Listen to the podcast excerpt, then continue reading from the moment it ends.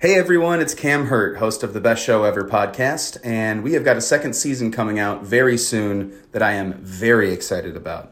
We've got some very cool special guests, including musical acts that we all love, like Karina Rykman, Daniel Donato, Jake Brownstein from Eggy, Rick and Peter from Goose, and many more.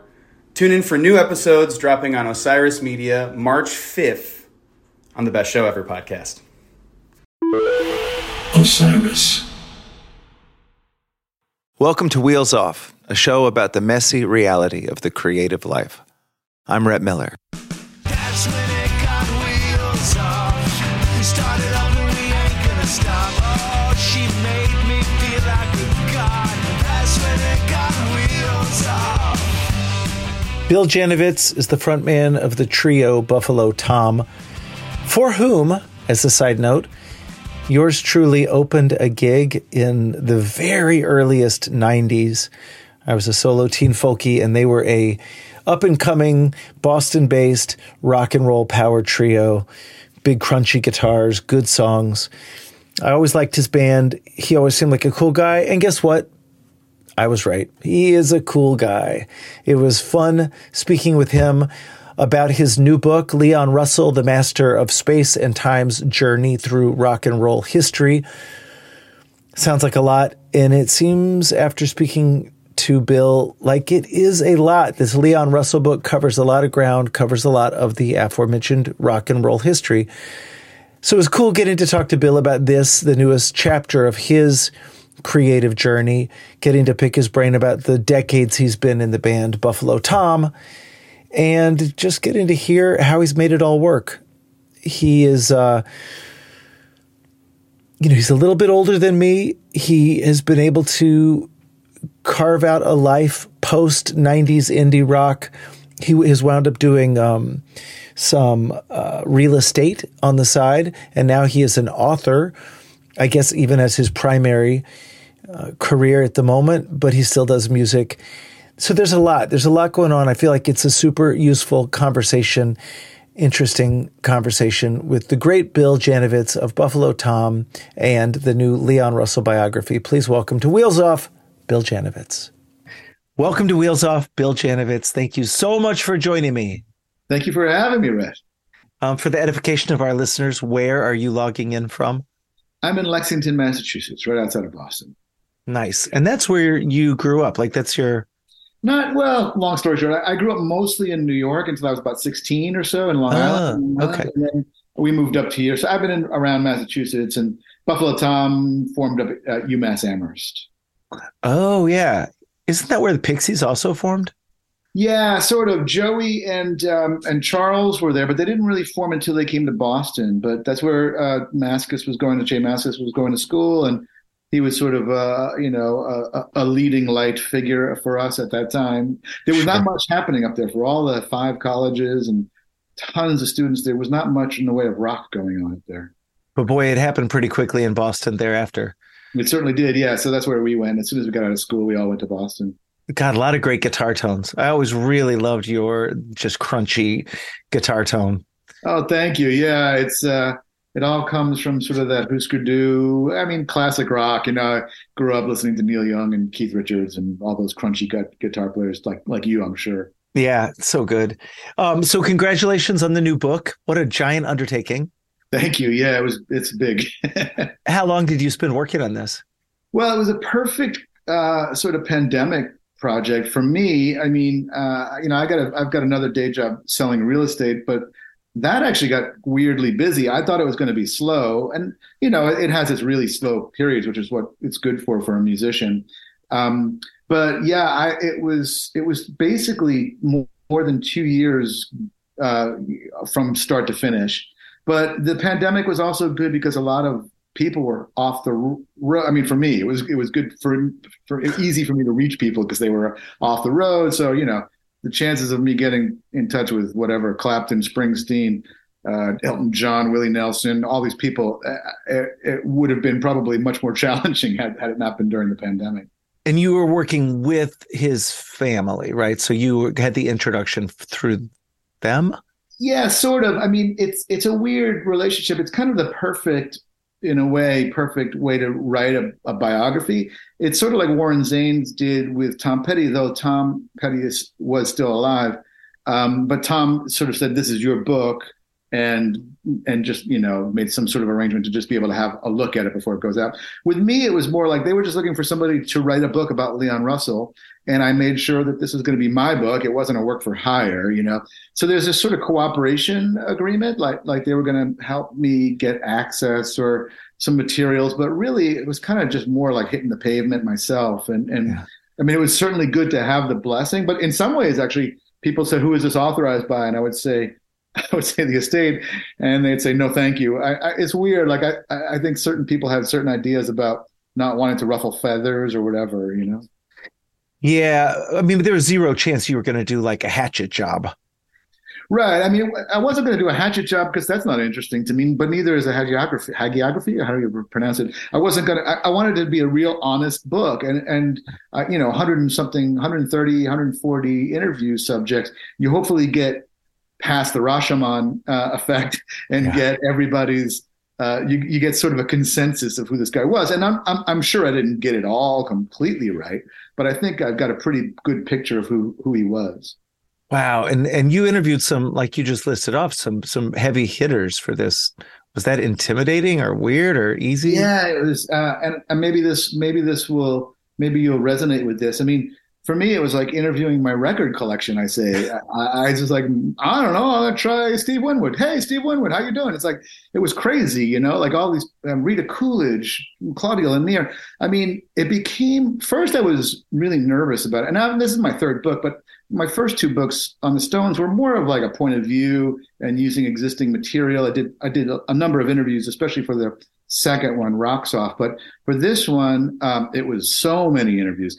And once you start to, you know, I was like, there's a bit of the dog that catches the bus thing, you know? It's like, I mean, my wife grew up in New Jersey and I'm like, I got a Bruce Springsteen interview. And she got herself all fixed up, did her hair, got her makeup on, and this is for a phone interview. and she sat outside the door. She said, just in case, you know, I, I, so, but it, then it becomes, and this is where maybe it resonates with you. You get past the nervousness thing, and then it becomes like a a, a charge, like an addiction. It's like, uh, who who else can? I can't wait to talk to this next person, and it really becomes uh, like you listen to Terry Gross or Marc Maron or whoever, and you, these people that l- are such good interviewers and they love to talk to people, and that's what it becomes, you know, something like that. God, that is so cool, and uh, it seems like the reception's been great already. I think so. Yeah, it's off to a, it's off to a good start. I mean, it comes out on on on March 14th, and hopefully it it has some has some wheels. oh my God! So okay, um, I know that this is in the can, and this is what you're promoting right now, but I figure it's been done for a little while, and I wonder, um, is there another project? What are is there a project you're currently working on, and, and how does it light you up? No, I mean, you know. I, right now it's back to sort of Buffalo Tom world for creative energy, and I'm and we were just in the studio with Dave Minehan here at Woolly Mammoth Studios, and you know Dave played with the Neighborhoods and the Replacements, and and Paul Sola, Paul Westerberg. So I mean, and he's such a, a dear, good friend, and such a, a, a great collaborator. So. But you know, our band right now is sort of like when the three of us can all sort of find a, a week in the calendar. I'm sure it's like you. It's like where where can you all be at the same time at this in the same place? And that that makes it very challenging for three grown grown ass men to to get together. Um, but I do I I am sort of kicking around some ideas for a next book. Like I, I would love to continue to do that as well, especially as I get to be an old man. Yeah, so yeah. I don't know what that next one will be yet. Probably rock and roll. Yeah, yeah. For I'm not going to get into true crime. I think, but maybe who knows. Maybe they'll meet somewhere in the middle. well, yeah, there's uh, my friend has a whole sort of franchise uh, with uh, Disgraceland podcast and doing all like true, true crime and rock and roll intersection. Wow. when you were starting out, did you know that it was always going to be music? Did you think that it was there an alternate path your life could have taken where you were just primarily a writer? Uh, was there an epiphany moment for you that you knew that there was going to be a creative life? Uh, uh, that's a good question. Um, I'm not sure how, how, how how you would answer that, but for me, it was um, like music is the only thing that sort of made complete sense to me from you know from the get-go. Any kind of communication. I was really a shy person before i even became a singer. Like even when i was a sideman playing in, in teenage bands i i was a shy guy until buffalo. Tom really? Then i became out of my shell i guess. But um, it was a really it, it was the form of communication for me. And that then that kind of dovetails with leon really well because I talked to his daughters. Thinking he's really he was he was he he felt like he was sort of on the spectrum a bit. I don't I don't feel that way, but he was really awkward in social situations, lacked social graces, and his daughters said that you know with them he expressed love and his language his love language was music you know to, to use their quotes and it kind of I, it resonates with me because um, it's just it's it's in, it's like it's like what a, a, lot of musicians say, right? It's it's just in you. It's it's going to be there whether or not you do it professionally or, or, otherwise. So yeah, I mean, my fallback plan might have been being a writer. Like I was going to college. I, we graduated UMass, and I would, if if Buffalo Tom hadn't started while I was at university, I probably would have continued on and gotten my MFA there, or if I could have, um, or something like that. Like Joe Pernice was a schoolmate of mine, and he did that um, and, and his band didn't really kind of get going until he was in grad school. So, yeah. Wow, and Joe Joe is such a poet, isn't he? He's... He really is. And you know, I remember when he when when maybe it was just even when the Scud Mountain Boys were just getting going. I said, I said, your lyrics are are so beautiful and clearly informed by your background as a as a poet. And he says, no, no, they're completely i said well i understand. I, I, you know, lyrics are not poetry necessarily. And he said no no i don't even it's like he, he was like telling me back then. I mean he's joe is such a personality and such a big personality that i i, I think he's he's almost being cartoonish about it you know? And, and dave berman was up there after i was there um, and uh, so yeah the silver jews and that kind of stuff so there was this tradition at least coming from there um so growing up uh, in New York and then moving off to Massachusetts, did you um, you say you talk about being shy, and it's really interesting how it sort of dovetails with the Leon Russell story. It was it was fascinating reading about his stage fright, which I never would have guessed. Mm. Was that something you dealt with, stage fright? Um, you know, it's interesting.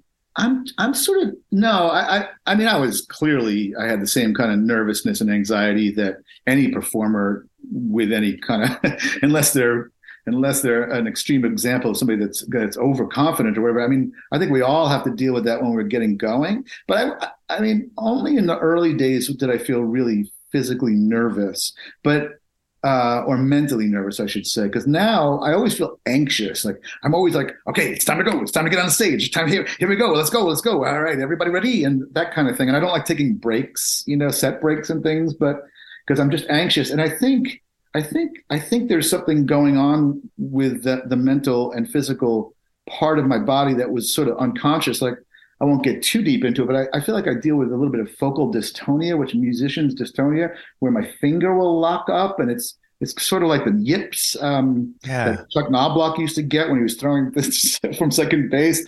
I think something happens where my my stress. This only happens when I'm playing sort of solo. So um, I think that's I'm just starting to figure that out. Like like today, like these last few weeks, I'm sort of looking into that uh, online and blah blah blah. So that's a diversion, but I I mean, it's not like I think Leon um, overcame his by being larger than life, right? Like Rita Coolidge talked about on the Mad Dogs and Englishmen tour. All of a sudden, he's got the top hat and these and these crazy clothes that he got. He was never that guy, and now he's strutting around. She said he was never a strutter on stage, and now he's strutting around, and he became this sort of evangelical rock guy, like doing these preacher sermons and in the early 70s and people fell under his sway. He had this super charisma kind of thing, and it scared him a bit. And I'm not sure if that's why he peeled it back. I just think he could only ride that wave for a certain period of time before it burned him out.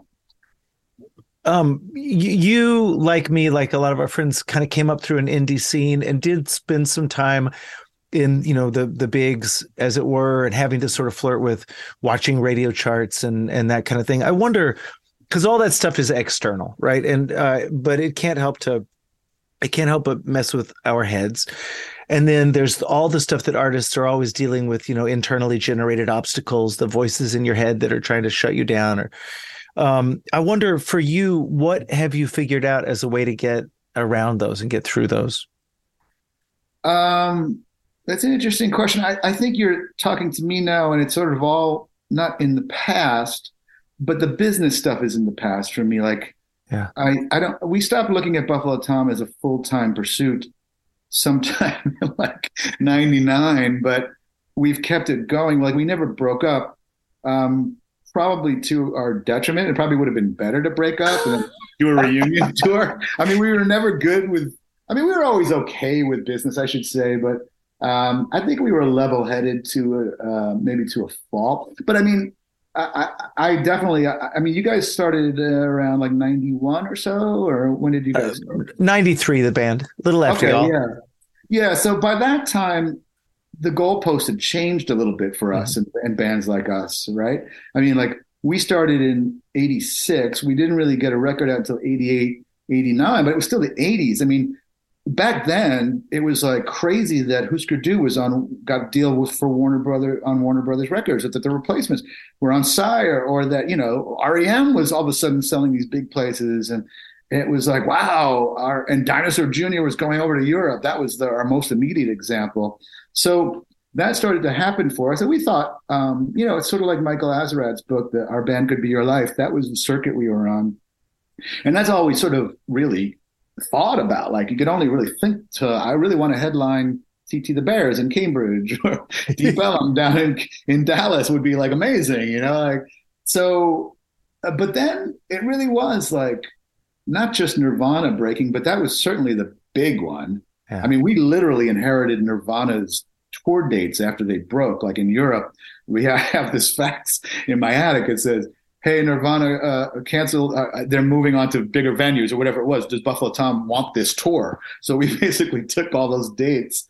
Um, but it really kind of changed the calculus and the, and the, the economics and and plus I always say that it was like people that were in college radio or writing fanzines or whatever were, were now graduating and heading their own labels and those labels were all doing well and or they were at MTV all of a sudden or they were no longer a college DJ now they're at WFNX in Boston or whatever. So you have this sort of uh, network of supporters and everything the rising tide raised all the boats. But yeah Rhett, I mean I started I'd be lying if I didn't say that wow better than Ezra on our label opened up for us, and now, or but never mind Pearl Jam or Smashing Pumpkins or um, or Hole that all opened up for us. But it's like, oh, these guys, someone or, or this band said they were influenced by us, and now they're like they're top ten, and we're. I mean, I never expected to have a top ten record back when we started this, but all of a sudden you start to go, well, if if those guys, why not us, right? Like, what's going wrong? And that,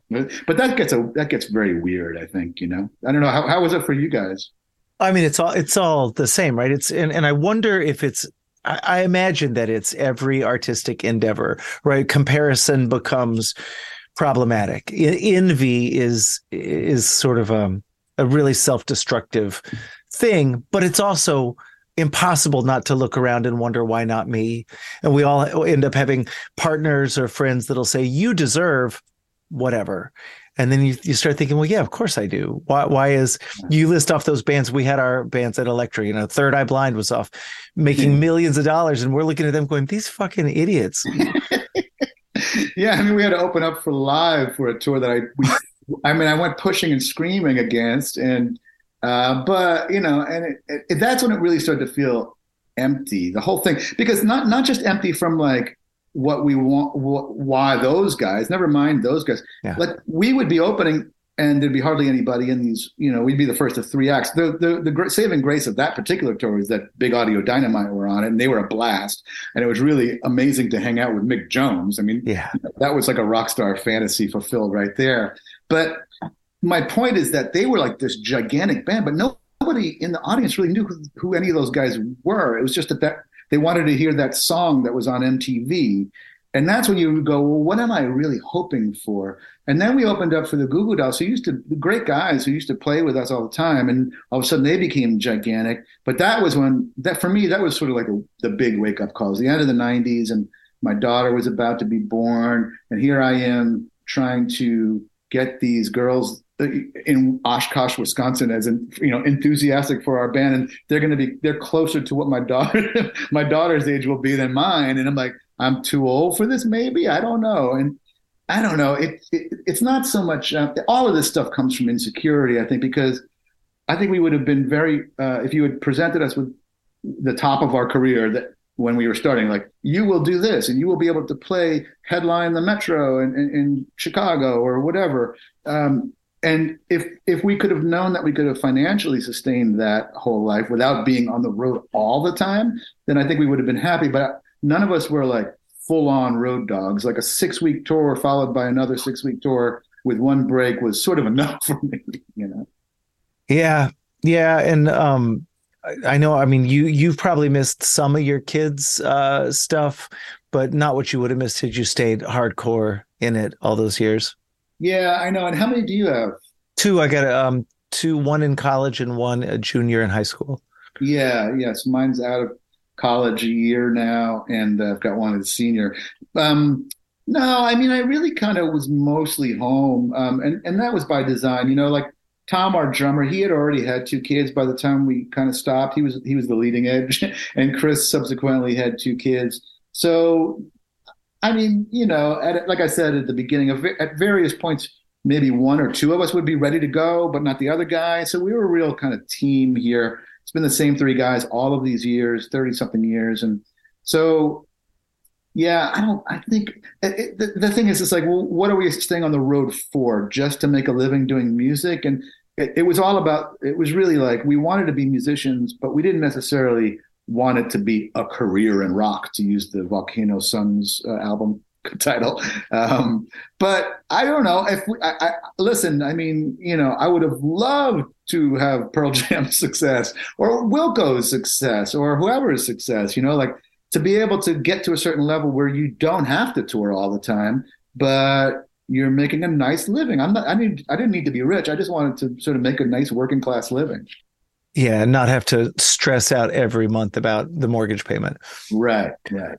So I, I myself have had dreams of writing you know, like long form fiction and prose yeah. and working working in the in the, the world of letters. And I wonder for you, all the years, uh, hours, thousands of hours you spent doing music. How much did it feel like that? uh, transferred into your career as a writer? Uh, that's a good question. So for me, it, it's very specifically about. Um, it started with Exile on Main Street for 33 and a 3rd mm-hmm. and then the Stones Rocks Off, which is 50 tracks, and using those 50 songs to sort of tell the story of the Stones. But my love of writing about music is the ability that I, or at least the challenge. I think I've got some ability to be able to articulate why certain songs work. In fact, when Buffalo Tom was just starting to wind it down a bit, and I was starting to ramp up being home, home, home dad, you know, um, full time home guy. Um, I was writing freelance for AllMusic.com, and I was just doing songs and just picking songs that I loved and about why these certain songs were great. And it was like twenty five bucks a pop, and but I was writing for, I would be writing for hours. Like you see most people's song synopsis, and they're a paragraph. Mine are like three pages long. uh, because I would just sort of go on and on about like the background and why this, why I love this song and what's going on in the recording. So, and you would be able to do this as well, having made so many records, to be able to um, express like like Buff, when, when Buffalo Tom started, I don't think we could tell you what was a bridge, you know, or like what was a middle eight, or you know. But now you sort of learn, like you're in the studio, you're with this so and so producer, you're you start collaborating with different people, and so I feel like that's my strength, and so this is my first sort of straight up biography, but I really wanted to lean into the music part of it, not like we said earlier, the I don't want to do a hatchet job. I'm not looking for a kiss and tell. I'm not. It's not Hammer of the Gods. And I love those sorts of books, but I'm I'm I wanted to write about a musician, you know, and and his and his music is what was most important. And so to to write about the records and the songs is is that's where the music background come informs the writing background. How did you wind up with Leon? I mean, what was it that drew you to him? Is it was it a lifelong interest in his music, or was there a specific story that pulled yeah. you in? Yeah, you know, I mean, I uh, I'm the oldest of five, and um, I had another friend who I, who was who played bass with me in my first band. I'm talking about like 12, 13 years old, and somehow he was into really esoteric music. Like he had Mad Dogs and an Englishman. He had like the Crusaders. He had like Grateful Dead records. He had Zappa. He was into like fusion and stuff. And I, I don't know. He's this little guy, you know. Like I don't know how he fell into all these records. But but Mad Dogs and Englishmen was a particular obsession of mine. I just thought this is what I love. Ray Charles. Um, I, I, I don't know if I would have been able to even give you sort of why back then, but it was like in hindsight, it was I always loved the gospel aspect of soul. You know, like R and B, but specifically how gospel music informed rock and roll, and that's my favorite part uh, era of the Stones is from like the post psychedelic. I love all of it, but the post psychedelic era into sort of you know their fourth or you know let's say their fourth or fifth run from let's say Goat's Head through I love it all, but I mean you know that that particular exile, Yeah. uh, and and Sticky Fingers sort of uh, gumbo there, and that is very much Leon Russell's influence, you know. And a lot of these people talk, and you know they they they he he helped them write Shine a Light. He helped them work through those changes when it was called Get a Line on You, and he might have even come up with those changes himself. There's like a recording of those guys working on it that you can hear on YouTube or whatever. Um, so I didn't really know. I knew I, I knew Leon Russell from that record, from Mad Dogs and Englishmen, but I didn't go out and buy a bunch of Leon Russell records as a kid. And Tightrope was on the radio as a as a hit when I was you know in seventy. I was like six or seven, so I knew that from being a hit. And I knew this masquerade and Song for You and Superstar, of course, and and primarily through other artists covering that stuff. Um, but I knew the story. I always sort of paid attention to him.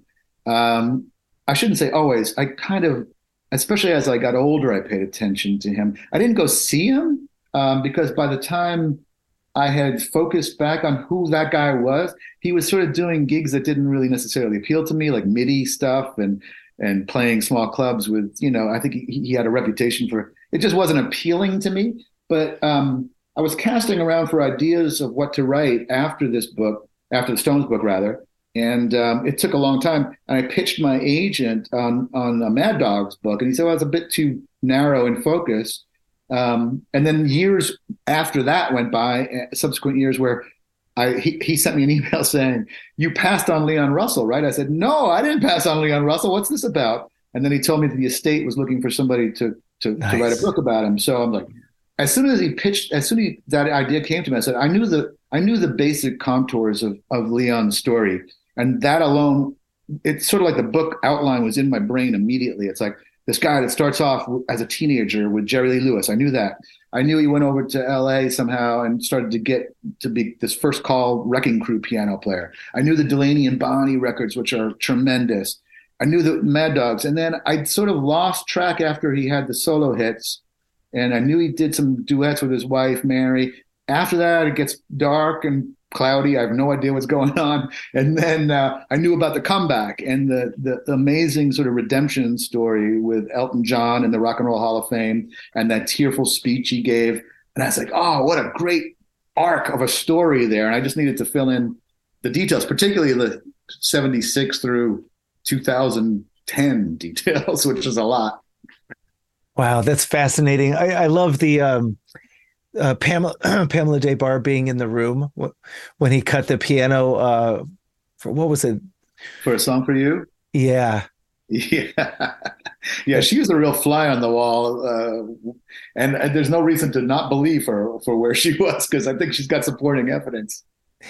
yeah, pretty great. It, it's funny. I mean, Le- Leon Russell's story is just—it's almost perfect for the kind of, or it is so perfect for the kind of book that you're writing because he's kind of an under um appreciated kind of shadowy figure whose story is like a microcosm for like the larger story of rock and roll or popular culture you know of the last however many decades Yeah, I think it'll be a great film someday. I hope you know, uh, if not from my source material, but somebody else's. But it is. It's like I mean, you've got especially. I, I haven't seen this Daisy um, plus six movie, whatever it is, Yeah. or show that there's this sort of uh, the '70s are sort of have always been in, really. I think at least for the last twenty years, you know. Yeah. But I think that I think he will really appeal to people that don't necessarily even necessarily love his music at all. It's like what a great story. But I, I for, for the reasons I sort of said, I, I saw him as a great way, a, a great guide through rock and roll history. Hence the sort of subtitle of my book. It's like I, I like I, oh I wanted to write about Delaney and Bonnie, but I don't know if I could just do a Delaney and Bonnie book. But here's a good three chapters about like Mad Dogs and Delaney and Bonnie and who these people were and how how great they were uh, at, a, at to the point that you know they influenced George Harrison and Eric Clapton and Steve Winwood, they, all those guys from England and Elton John. I mean, what a huge influence and ripples they had, and and El, and Leon was sort of the guiding force within that group. Well, I really think it's cool how you've built a life where you contribute to sort of the arc of rock and roll history, and then you help sort of um, steward the the history. And I just it's it's really great. I'm really Im- impressed and, and blown away by what you've done. And thank you so much for sharing this collected wisdom, this very unique um, take on rock and roll and a life and creativity that you have, Bill. Thank you. Oh, thanks so much. I really appreciate the uh, the, the the the the support here. Yeah, this is great. I can't wait to see what you do next. Yeah, me either. How about you? Uh, Old 97 is about to go in and make a new record. Awesome. Can't, can't stop swimming like a shark. I have to keep swimming or else we'll die. That's right. Exactly. well, good luck with it. Thanks. You too. Take care. All right. Thanks, Rhett. Bye bye. All right. Thank you so much for listening to Wheels Off. Please be sure to rate and review the show on iTunes. That helps us appear higher in the search results and lets other folks know that it's a cool podcast to listen to. Also, as the kids say, don't forget to subscribe on iTunes, Stitcher, Google Play, or anywhere else that you listen to shows like this so that you never miss an episode.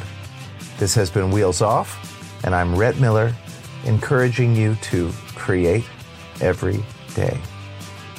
Thanks, y'all.